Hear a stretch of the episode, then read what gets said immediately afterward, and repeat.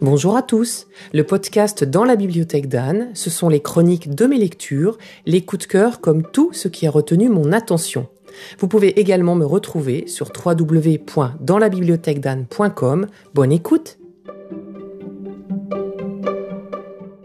Romain Puertolas est un magicien. Outre le fait qu'il soit capable de faire voyager un fakir dans une armoire Ikea à travers le monde, voir son premier roman, il est également capable de me faire beaucoup rire à la toute fin d'un livre en me faisant réaliser à ce moment-là que tout en ayant lu un roman policier bien agréable et bien imaginé, ce n'est pas l'histoire qu'il cherchait à me raconter. Je n'y ai vu que du feu, je m'explique, ou pas. L'histoire. Michel est un tout jeune inspecteur de 25 ans qui va être dépêché en cet été 1961 pour résoudre un crime vraiment macabre dans le petit village de P, à deux heures de la grande ville de M où il réside. Ce petit village de 300 habitants est administré par le maire, qui est aussi propriétaire de l'usine de confiture, et par le garde champêtre provinciaux. Ce garde champêtre est donc à la tête de la brigade verte, ce qu'il appelle avec poésie la police des fleurs, des arbres et des forêts, car dans ce village, à part un peu de braconnage et de vol, il n'y a pas grand-chose à gérer.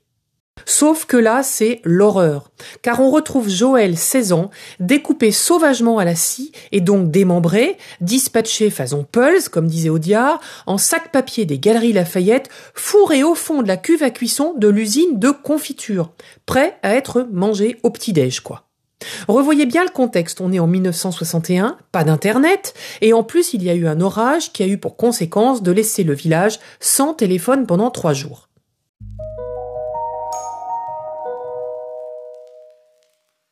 L'inspecteur et les villageois sont coupés de tout et de tous pour résoudre cette enquête. Mais heureusement, le courrier fonctionne bien et le policier va pouvoir rendre compte par lettre à madame le procureur de la République des avancées de son enquête.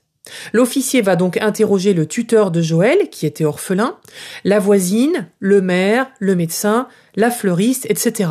Euh, une fleuriste Oui, car on a retrouvé un peu de terre avec les pétales d'une fleur mystérieuse dans les sacs des galeries. C'est peut-être elle qui nous donnera le fin mot de toute cette histoire. Entre autopsie déjà réalisée avant son arrivée, corps déjà enterré, vieille rancœur tenace entre voisins vraiment très proches, l'enquête va donner du fil à retordre à Michel et Jean-Charles Provinciaux. Leur relation de travail à tous deux est amusante et productive. Le style.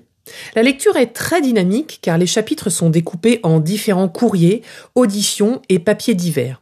Puertolas est volontiers cabotin dans sa façon de s'exprimer, mais il n'en fait pas trop, j'ai trouvé ça amusant et léger.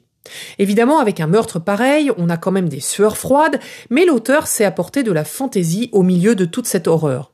Ceci dit, la tension monte vraiment à la moitié du roman.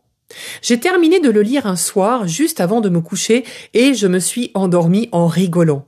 Je repenserai souvent à cette histoire, et je pense même qu'elle pourra me donner le sourire dans des moments compliqués. Ce n'est pas rien. J'imagine bien que les deux derniers paragraphes peuvent paraître contradictoires, mais lisez ce roman et vous comprendrez. Nota bene, à propos de fou furieux tueur, je sais que Puertolas vient d'écrire un roman mettant en scène Xavier Dupont de Ligonnès. Ayant une réelle aversion pour ce personnage, comme j'imagine tout le monde, je sais que je n'ai pas du tout envie de lire quelque chose autour de lui. Je vous laisse tenter avant moi et me raconter. Je vous souhaite une belle journée et vous dis à bientôt pour un prochain épisode.